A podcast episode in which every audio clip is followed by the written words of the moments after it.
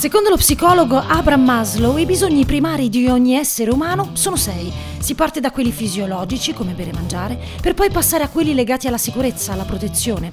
Al quarto posto c'è la stima, la costruzione dell'immagine che abbiamo di noi stessi, il riconoscimento da parte degli altri per le nostre azioni. Al quinto l'autorealizzazione. All'ultimo posto, in cima a questa piramide immaginaria, i bisogni di trascendenza che, come una spinta fantasma, ci motivano a superare ogni limite rendendoci partecipanti partecipi e spettatori di un ordine divino che non ha nulla a che fare con gli orari di lavoro.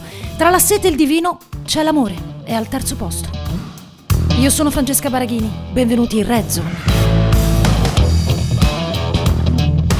Amore, parola che non deriva da nessun'altra parola, o forse sì, ma non ne siamo certi e continuiamo a mettercela in bocca anche quando non è amore, ma non sappiamo che altro dire e lo diciamo come lo dicono tutti ti amo.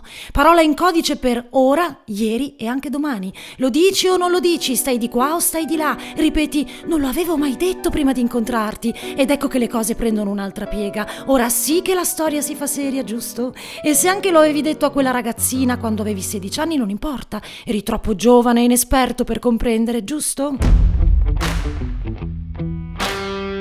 Amore da cama che ha attrazione, ma anche dal verbo greco mao, cioè essere mossi da desiderio, fino al latino amors, senza morte. Etimologia sentimentale, sì, ma falsa. Eppure, quando ci innamoriamo, siamo pronti anche a questo, crederci fino alla fine, con coraggio, come scrive Italo Calvino a Elsa De Giorgi in una lettera.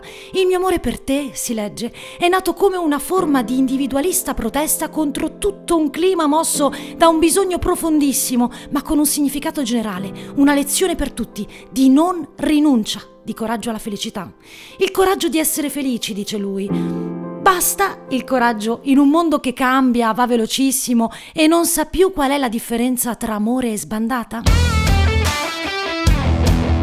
Viviamo in un mondo isolato che si divide tra il fisico, dove sfrecciano i rider, e il virtuale, dove lavoriamo in smart working. Presto faremo riunioni attraverso la realtà aumentata e ci incontriamo dopo le 22, a inizio coprifuoco. Un mondo che butta via le cose rotte e non si preoccupa più di aggiustarle. Butta via, dai, non ha funzionato. È un mondo non più solo solitario, ma isolato. Eppure, essere soli non significa sentirsi soli, perché se sei solo in una stanza è perché ci sei solo tu in quella stanza.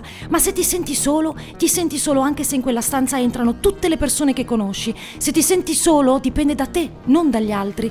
E ormai abbiamo capito che è facile sentirsi soli anche in coppia, anche quando si ama, soprattutto se non si è ricambiati. Qualcuno rimane là, al di là del muro, e piangere forte se non ti sente come canta De André non servirà a nulla. Niente fiori qui, tantomeno diamanti. Secondo l'Associazione Nazionale Divorzisti, nel 2020 con il lockdown le separazioni sono aumentate del 60% rispetto al 2019. Motivi? Per il 40% sono corna, anche virtuali, eh? Del resto è difficile, vivendo 24 ore su 24 attaccati, nascondere la presenza di un amante. Il 30% per violenza familiare. A questo si aggiunge un 30% non specificato. Sono altre cause, ognuno ha la sua storia, tutte però legate dallo stesso problema. In oltre un anno di restrizioni causa Covid, il blocco dei tribunali e quindi l'attesa di giudizio provvisorio, spesso sotto lo stesso tetto.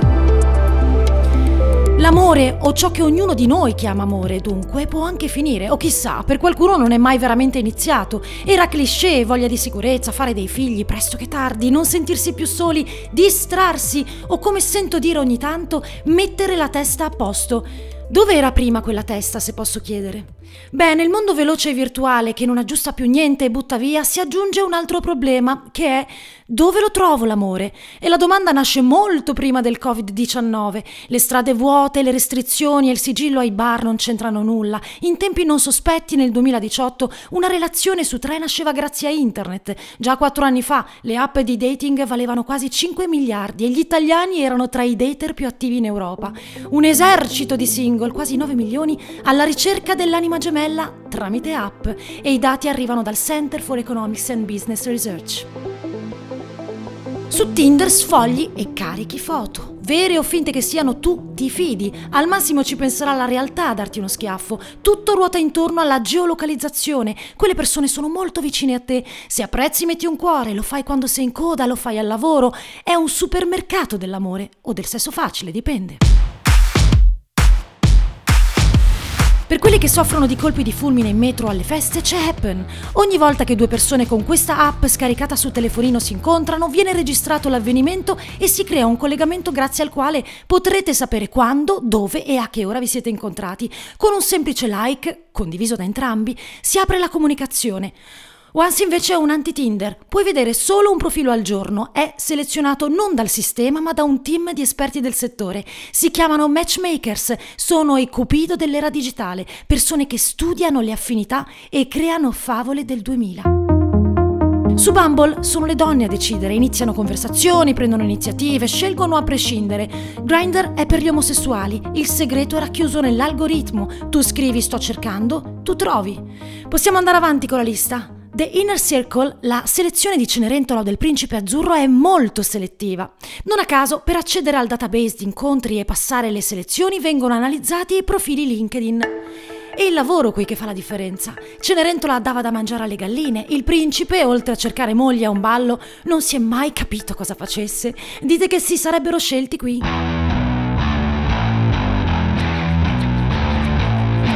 L'amore si è trasformato in match, soprattutto in pandemia. Il 29 marzo 2020 i quotidiani nazionali e telegiornali si concentravano sui contagi, 600.000 nel mondo, le parole dell'ex presidente del Consiglio Giuseppe Conte, nessuno sarà lasciato solo, lo Stato c'è. Quel giorno Tinder ha avuto oltre 3 miliardi di contatti in tutto il mondo, mentre Bumble ha registrato una crescita del 40% di traffico dati.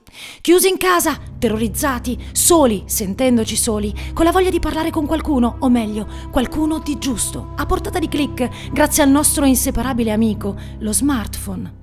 Il nostro telefonino contiene i volti delle app di dating che scarichiamo, vocali lunghi come telefonate, film, programmi per imparare una lingua, acchiappa canzoni, traduttori simultanei. Che il telefonino del futuro non si trasformi in un amore.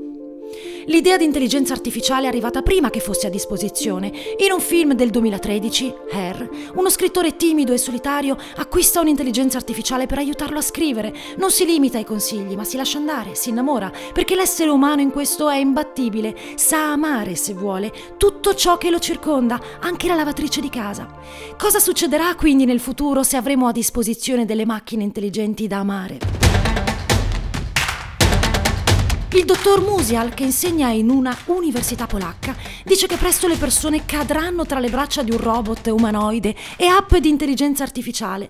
Se non ci credete, provate a contare le volte in un giorno in cui tenete in mano il vostro smartphone. Musial fa notare che l'atteggiamento degli esseri umani nei confronti dei robot è legato all'attaccamento emotivo e all'animazione. Ci sono già degli studi che mostrano come le persone instaurino rapporti con i propri elettrodomestici.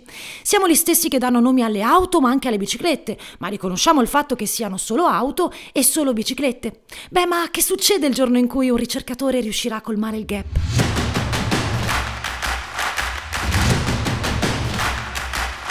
David Hanson, che ha creato il famoso Sofia Robot realistico, ha rivelato che gli umani sono solo a pochi decenni dal matrimonio con i robot. Esiste già oggi il tipo di robot che supera il ponte dell'intimità necessaria per una profonda collaborazione emotiva. Entro il 2035, spiega, i robot saranno in grado di realizzare quasi tutto ciò che fanno gli esseri umani. Potrebbero persino iniziare delle battaglie globali per i diritti civili e costringere quindi i leader del mondo a fornire loro lo stesso status umano. Nel 2019 la dottoressa Marian Brandon ha annunciato che i medici potrebbero presto prescrivere robot sessuali per i pazienti con disfunzione. Come come? Vent'anni fa nasceva il Viagra, il medicinale più venduto online e più contraffatto. Da qui i sostituti AI high-tech, dalle onde d'urto al chewing dell'amore, ovvero biofilm orali che si sciolgono sulla lingua nel giro di pochi secondi, per risparmiare tempo, ovvio. E ora, via le bambole gonfiabili, arrivano i robot che forniranno un senso di maggiore coinvolgimento nell'attività sessuale, contemplando anche elementi di personalità e abilità interpersonali. Non sarà così raro assistere ad alcune infatuazioni o parafilie legate a questi ex oggetti. I robot ci aiuteranno a risolvere problemi fisici, ma ci complicheranno la vita, dico bene? E chi pensa che sia solo una fantasia sbaglia. I robot del sesso sono già una realtà. Attualmente i prototipi sono grezzi e poco sofisticati, ma presto la tecnologia sarà in grado di produrre copie sempre più simili a noi. E questo non è un episodio di Black Mirror. Cosa ne sarà dell'amore se le nostre relazioni sessuali si consumeranno con una macchina? E che fine farà il mondo del sesso a pagamento della pornografia? A dicembre 2020, pochi mesi fa, il bodybuilder kazako Yuri Tolochko e la sua sex doll Margot si sono sposati. Avete capito bene? Le prime parole dello sposo sono state le coppie hanno bisogno di parlare di meno e connettersi di più. Cioè mi stai dicendo che è meglio una bambola di una donna? Mentre siamo qui a parlare di sex robot, c'è già chi ha inventato macchine in grado di emettere gemiti. Il merito è di un sistema di intelligenza artificiale integrato che oltre a questo rende i sex robot in grado di rispondere anche ad alcune domande. Sei faccia a faccia con un robot che fa finta di respirare e parla. L'idea è di Love Dolls, un'azienda britannica. L'umanizzazione delle bambole è iniziata da parecchio tempo. Oggi sono snodate e sono anche calde. Non tocchi fredda plastica, ma qualcosa che misura circa 37 gradi. Se siete rimasti colpiti dalla serie su Netflix, la coppia quasi perfetta, soltanto perché si parla di anima gemella portata di click sulla base di un test di DNA, sappiate che non è solo finzione. L'app di dating Feramore esiste e funziona così. Dopo aver scaricato l'app e creato l'account, si riceve per posta un kit per fare il test del DNA. Basta un cotton fioc. L'analisi costa meno di 30 euro. I dati vengono processati con un algoritmo che prende in considerazione 11 dei tuoi geni e li confronta con quelli di partner partner potenzialmente compatibili. A questo punto non si deve far altro che aspettare e pagare un abbonamento mensile. Prima o poi qualcuno risponde, ma la cosa fa sorridere visto che le persone si attraggono al di là dei loro profili genetici. L'amore non si riesce a dominare. Lo diceva anche Albert Einstein, ammesso che la lettera dedicata a sua figlia fosse vera. L'amore ci fa paura, visto che è l'unica energia dell'universo che l'uomo non ha imparato a manovrare a suo piacimento. Tranquilli, non esiste ancora una soluzione. Ci innamoreremo di un elettrodomestico a forma di donna o uomo, ma sarà così sulla base della nostra volontà, non della scienza. Amore, parola che non deriva da nessun'altra parola, o forse sì, come abbiamo già detto, ma non ne siamo certi e continuiamo a mettercela in bocca, anche quando non è amore, ma non sappiamo che altro dire.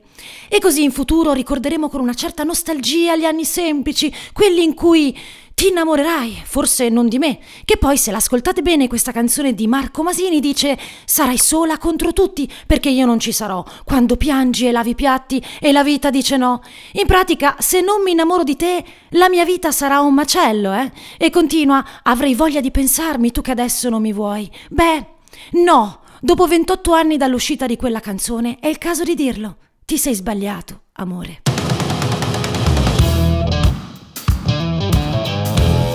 Red Zone è una produzione Dopcast